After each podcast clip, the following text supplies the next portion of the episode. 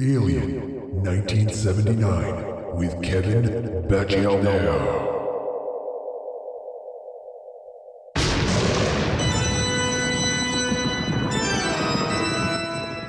In this episode, Kevin Batchelder will explain the impact Alien had on him. You'll also find out why drinking beer before seeing this movie the first time might not be the best idea in the world. And finally, Kevin shares exactly what he left behind in that theater seat all those years ago. Ew.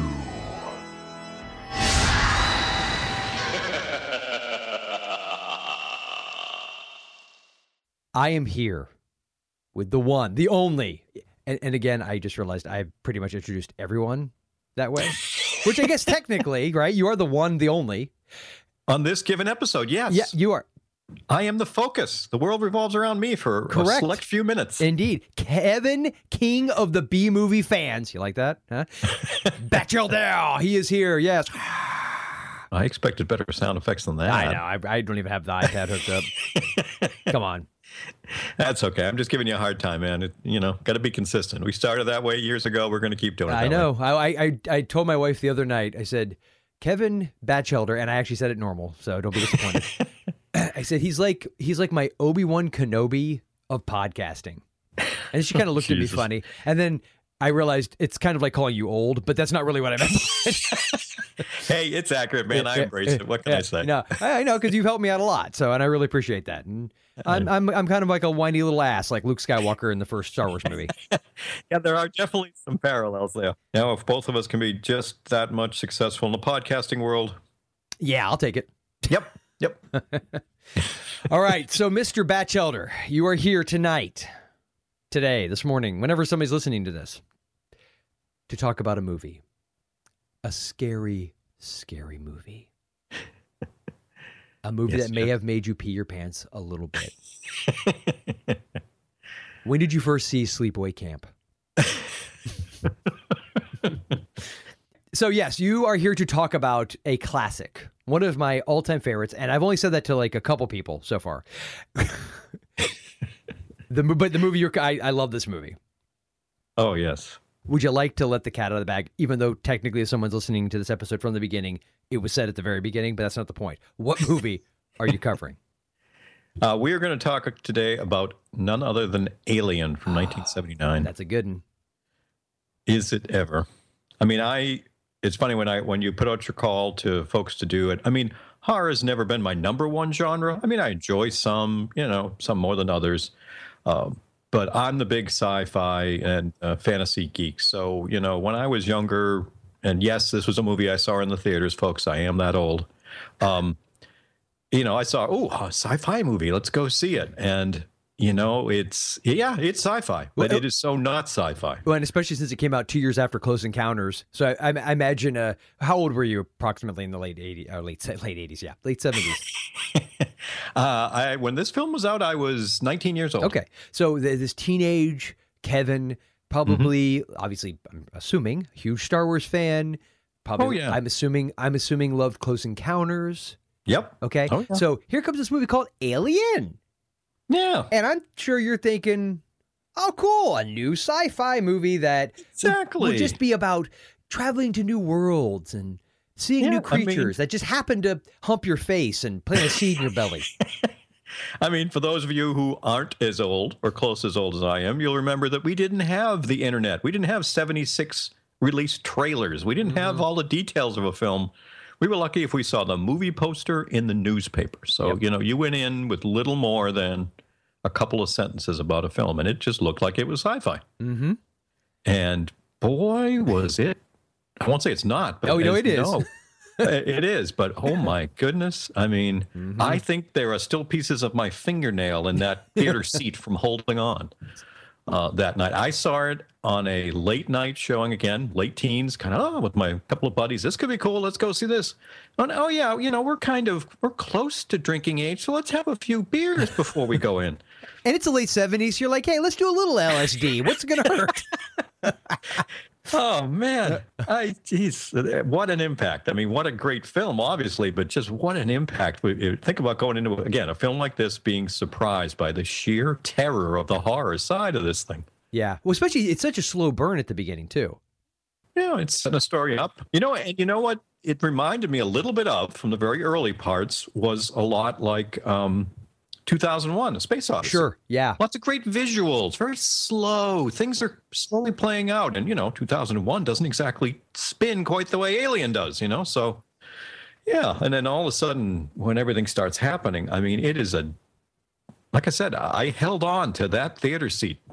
Please let me get out of this alive. Please, please, please. I swear I'll never drink again. I'll never drink and go to a movie again. Yeah, it was quite the experience. So when... as best you can. I realized it was a few years ago. But do you recall the moment you went, oh, crap, what did I just get myself into? Was it about the point when, it's not Ash, is the android, William Hurt's character, or John Hurt. Yeah, John Hurt's Kane. Kane, that's it, yes. Yep. When Kane is... spoiler alert, if you haven't seen Alien, again, I've said this on several other episodes. Really, folks, if you're listening to this, come on. 35 years later. Yeah, come on, you have to have seen Alien. Yeah. But just in case, was it the moment with the facehugger? The egg?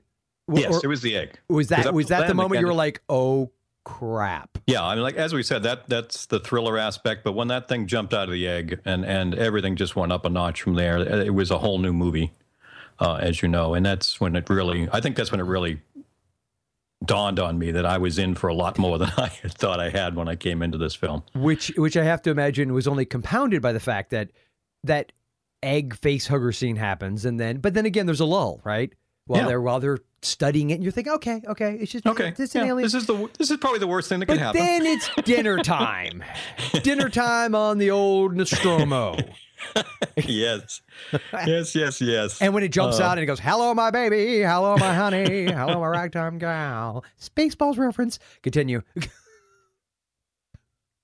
I rewatch this thing a lot. And I still, that scene at the table now, I have a hard time watching that whole thing. It's rough, I mean, even no one coming in. So amazing kudos to him and the whole setup. And the thing that is even more amazing now, all these years later, for many of us, as we know, it's watching all the behind-the-scenes stuff and realizing, kind of went into it, and it's just a guy in a giant suit, and, it's pretty, I won't say low budget, but it wasn't exactly big budget for the time, and how they were able to, Ridley Scott was able to create that on screen just really makes you appreciate, everything about it. Oh, yeah, and just, for instance, the little things, too. I want to say it was in the book Shock Value by an author named Jason Zinneman. He covered I don't know if you call them really the Brat Pack, but the Brat Pack of filmmakers from the 70s, but specifically horror. Like it's always usually Spielberg, Scorsese, Coppola, those guys. Mm-hmm. This guy's focus was on Craven, a bit of Cunningham,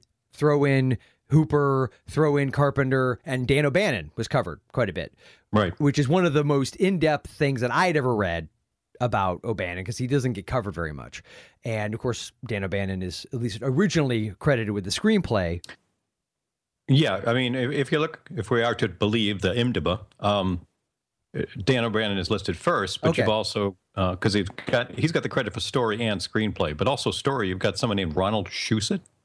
I just remember there being his original screenplay having issues. Mm-hmm. I'm out the top of my head, I'm trying to remember what they were, but I remember there was a lot of things that Ridley Scott and producers were not huge fans of within it as it related to the screenplay. And then that's why they brought the other writer in to fix things up. But I know originally the intent, I don't know that Ripley originally was male. I know that. And then, presuming that Mr. Scott is the one who said, no, let's try to mix this up, make it a female. But I also think he was the one that wanted to downplay her heroic qualities so that you really didn't know who was going to be left in the end. Because that was the only thing when you go back, everybody thinks of Ripley and it's like Sarah Connor and, she kicks alien buckets of aliens. But truthfully, in this movie, if you had no context of who Ripley was, she could have croaked just as easily as anybody else. Oh, at any time. That's the thing that really, worked out so well, too. Once things started going bad, at least me, certainly early on in my viewing of this film and other times fairly early on, that was so good was this wasn't the, okay, this is our lead, therefore they're safe. This is the secondary. It was like, okay, this is a collection of folks, and any of them could be dead within the next 5 minutes. So that's even more tension every time as they end up getting split up, as things play out. You're like, okay, I can't tell who's going to be alive, dead, but what's going to happen. So it was very tense. You didn't have time where it's like, okay, this is my, like many films certainly, okay, this is the break. I can go get popcorn, go to the bathroom. I'm not going to miss anything important. You didn't dare leave. If it wasn't in the first 30 minutes, no, you didn't. No. Once facehugger moment came, we, and again, back in the day when we weren't able to get these things on DVD or videotape, you wanted to make sure for your entire, couple of hour run, because this thing is a little over 2 hours, that, once it kicks in, man, strap yourself in. Now, this was re-released in the theater, I want to say around its 20th anniversary, so around 99, because I went and saw it. And there's a handful of movies that I've had the fortunate pleasure to, that I've grown up with, that I've seen multiple times, and then seeing them in the theater. This was one of them. Exorcist, Raiders, movies like that. It's amazing to me that no matter how many times I'd seen this movie, by just seeing it in the theater that one time, the difference it really made seeing it on the big screen. Well, and to me, it's not so much even seeing it, because I think I know where you're kind of going. It's more of the experience.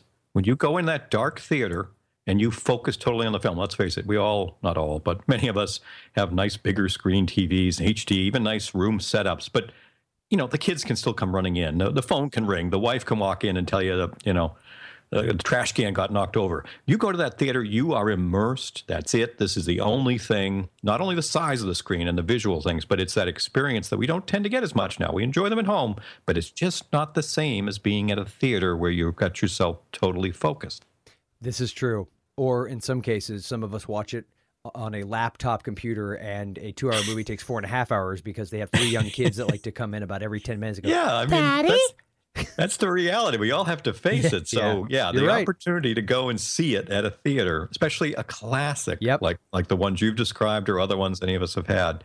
I mean, I barely go to the theater anymore myself for new movies now, a couple of times a year. Maybe it's just not my style. I invested at home for that reason, but I still, when I go, as corny as it sounds, even as old as I am now, even I went to see Guardians of the Galaxy with my daughter and her boyfriend not long ago. And it was just, it just reminds me of how fun it is. It was like being a kid. It really is like being a kid again, run down, get that good seat, and you all kind of sit there and you get ready. And then the movie starts and everybody shuts up and you enjoy it, But yeah, that's that experience. And that's why I say seeing that film in this way, totally going in cold. I mean, none of us, it's so hard to do it now in films. We all get so, man, how hard you try. You got to be a pro to avoid trailers. And I mean, I know Jason talks about a lot. He wants to, but it's so tough nowadays. So imagine seeing a great film like this or anything else nowadays and going in cold. It doesn't happen.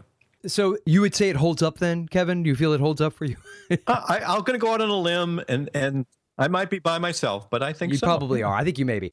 And actually, Alien is one of those strange movies for me because I typically, so I subscribe a bit more, and I've said this before, that to the idea that horror doesn't necessarily have to be full-blown supernatural, but that element of the unknown, that element of mystery, and it obviously leans more towards a supernatural bent in my mind. Right. Alien, though, is not supernatural. It's straight up science fiction, but it's so structured like a monster in a haunted house kind of movie. And it's so obviously pulling from like, that's it. In my mind, it's almost paying more homage to the haunted house movie or the monster on the loose kind of thing than it is to even science fiction, like pure science fiction. Yeah, it's just a science fiction setting. That's what it is. It's a science fiction setting with a monster that just happens to be a quote-unquote alien because it's from another planet, whereas if it was from our planet, then it would be supernatural. Mm-hmm. So I give it a total pass. Horror movie. Just like the second one's more of an action movie than it is a science fiction movie. Oh, it's a total shoot-'em-up thriller. But it's awesome. Action. But it's incredible. Yeah, and that's another one that, I remember seeing that one in the theater too and just loving it for the fact it was similar but different. I mean, it just got me to love the whole universe again. Yeah, if anybody needs a template for how you make a good sequel, Aliens. Yes. End of story. That's it, well, right doesn't hurt to have James Cameron at the helm. Really, either. Oh, and I'm sorry, and hire James Cameron. If you can do those two things, you are set. Use Aliens as your template. Yeah, and James Cameron, face it, you know? Gun for hire. Well, Kevin, I really appreciate you doing this. I know you are a busy man with busy things and a busy life, and I appreciate you taking the time. My pleasure. Always great talking to you. I always have fun. You can, of course, find Mr. Batchelder. I said it almost. I almost went there, but I didn't do it. At the Saturday B-movie Reel. I think tuningintosifitv.com is that kind of links to everything, correct? Yes, it does. Everything rolls off there. And I just want you to know, I am, in fact, subscribed to the Saturday B-movie Reel.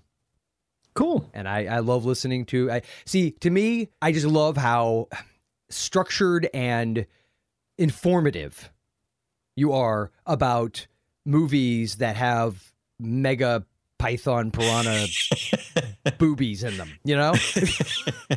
Yeah, I do. I've gotten some other comments, which I greatly appreciate. Thank you. With folks that, you know, for some really crappy movies that I enjoy, dude, you really go deep on these things. I'm like, hey. See, I love that. I mean, I'm the kind of person that will watch the behind the scenes sometimes of a movie, you know, not necessarily before I watch the movie if I haven't seen the movie, but certainly if I've seen the movie, if I get the DVD, I may not watch the movie for a long time, but I will watch all the documentary. I love the in-depth analysis, and you're very good at that.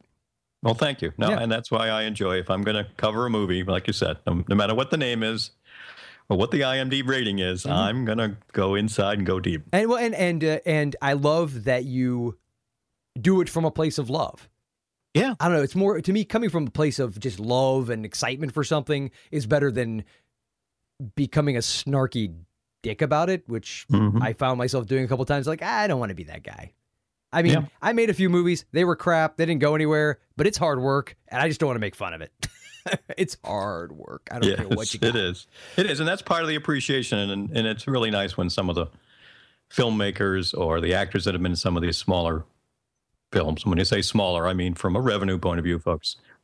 I get a message from them. They appreciate that, you know, I don't dump on them. And let's face it, they're not Gone with the Wind, but, you know, that doesn't mean they're not fun or they're not enjoyable or we can't respect the people who put a good amount of their time or effort into doing them. It's easy to put people down.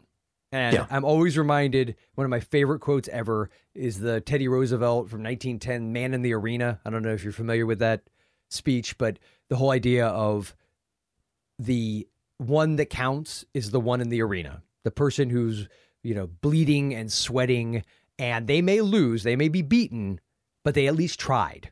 That's right. And all of those voices in the stands that have all that crap to say, and by the way, I might be paraphrasing Teddy Roosevelt a smidge here, and they have all that crap to say, they don't count because they didn't even get down there and try.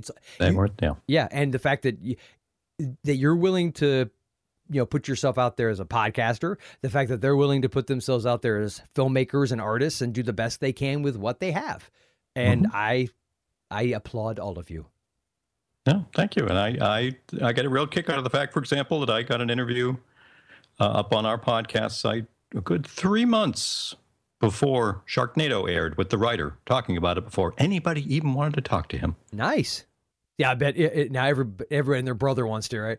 Yeah, exactly. So, and that was simply because out of love for the concept of the film and the craziness of it. So it hit it big. I think that's wonderful for him, but it's still the same kind of interview I do if no one ever heard of the film beyond close family and friends, you know? But see, that's a level of authenticity and sincerity that I know I appreciate, and I imagine the vast majority of your audience appreciates, because it's pretty transparent when somebody is doing it just because it's a big thing. Now, not to say there's anything wrong with interviewing somebody who's had a big movie come out at all. It's not the issue. But if that's all, like you said, if you treated someone differently, right? You know. Yep. So it's fun, and I appreciate the kind words, Joel. It's not like it's a heavy duty amount of planning, other than just respecting the film and having some fun with it for the sake of some entertainment for people who want to listen.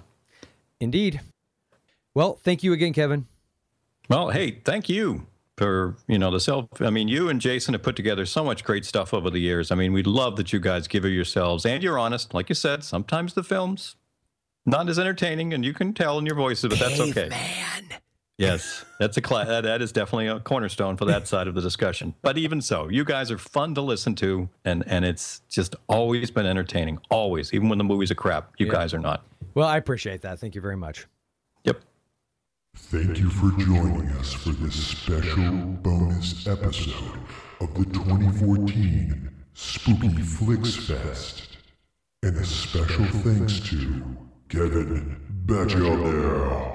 You can find out more about Kevin Batchelder and listen to his excellent podcast at tuningintosifitv.com. Looking for more spooky fun? Why not head on over to ForgottenFlix.com, where you can sign up to receive free updates and something horrific delivered to your inbox every day in October. See you soon!